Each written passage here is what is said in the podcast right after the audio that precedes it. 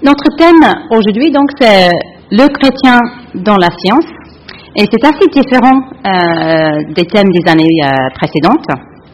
Donc, euh, je pense qu'il est utile juste de vous rappeler les, les objectifs du réseau, qui donc sont de élaborer une vision chrétienne de la nature, de la portée et des limites de la pratique scientifique, de débattre des questions qui se posent à l'interface entre science et foi, de réfléchir aux enjeux éthiques, sociaux et environnementaux des sciences et de leurs applications techniques, de nous aider à mieux articuler notre pratique scientifique et notre engagement religieux, de nous encourager à être témoins du Christ dans notre milieu professionnel et de rendre disponible au public une réflexion évangélique rigoureuse sur les interactions entre science et foi. Nos quatre premières journées ont contribué efficacement, j'espère, à, débattre des questions science et foi, en particulier la problématique des origines.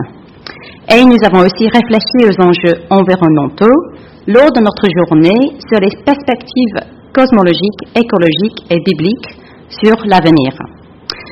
Et nous espérons que les livres qui sont à votre disposition, sont, qui sont le fruit de ces rencontres, soit une réflexion rigoureuse, utile au public. Aujourd'hui, nous nous consacrons vraiment au quatrième et cinquième objectif, à savoir de mieux articuler notre pratique scientifique et notre engagement religieux, et de nous encourager à être témoins du Christ dans notre milieu professionnel. De nos jours, la science et la foi sont souvent mises en opposition, tant dans l'Église que par les médias. Comment être scientifique et chrétien? La science n'est-elle pas opposée à la foi? La science veut, selon les médias, hein, la réponse à tout, symbole du progrès humain, laissant derrière les superstitions médiévales sur lesquelles la religion est fondée, pour enfin connaître la vérité. L'explication est donc la raison pour tout. Pour certains, il n'y a donc plus de place pour la foi, plus besoin de la foi. Pour d'autres, comme Stephen Jay Gould, la foi et la science répondent à des questions différentes. Gould a adopté l'idée du non-recouvrement des magistères, la foi et la science ayant leurs propres préoccupations et n'ayant rien à échanger. Ceci est en phase avec notre culture laïque qui veut faire de la religion une affaire privée et personnelle, distincte du rôle public qui détient la science. À la fin de notre journée, nous espérons, Priska Rebitze interviendra sur cette question d'être scientifique et croyant au milieu laïque. Je dis en espérant parce qu'elle a eu des problèmes de transport avec la neige. Mais cette vision des sciences naturelles est néanmoins loin de celle des fondateurs de la science moderne. Pour en donner quelques exemples, Johannes Kepler, Robert Boyle et Isaac Newton étaient tous des chrétiens engagés pour qui les lois de la nature, qui découvraient, témoignaient du Créateur rationnel et tout-puissant, qui a instauré dans la nature un ordre intelligible pour l'homme.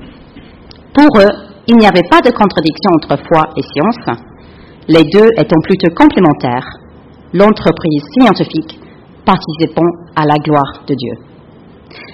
C'est aussi le cas pour des milliers de scientifiques chrétiens à travers le monde aujourd'hui et pour nous présents ici. Comment la société a-t-elle opposé la science et la foi? À la naissance de la science moderne, comme de nos jours, ce sont les vulgarisateurs de la science, des littéraires déjà convaincus de leur scepticisme, qui ont contribué à la sécularisation de la science.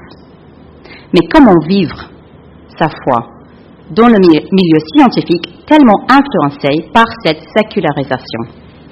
Et comment être sel et lumière face à une pression croissante de réussir à tout prix avec de moins en moins de bourses et de postes? Nous entendrons ce matin des témoignages de différents scientifiques de milieux différents. Et cet après-midi, notre groupe de discussion nous donnera l'occasion de partager nos propres défis et expériences. Notre souhait est que l'exemple biblique de Daniel, vivant dans un monde païen, ainsi que l'exemple des chrétiens scientifiques, dans le passé et aujourd'hui ici même, nous encourage et nous motive, afin que nous puissions trouver des réponses et repartir avec la conviction que nous travaillons pour la gloire de Dieu. Et dans les mots de Johannes Kepler, cités dans le livre de Lydia pour une philosophie chrétienne des sciences, je m'efforce de diffuser au plus vite possible ces découvertes pour qu'elles servent à la gloire de Dieu. Je voulais être théologien, j'ai longtemps hésité, et voici que Dieu se trouve célébré en astronomie grâce à mon œuvre.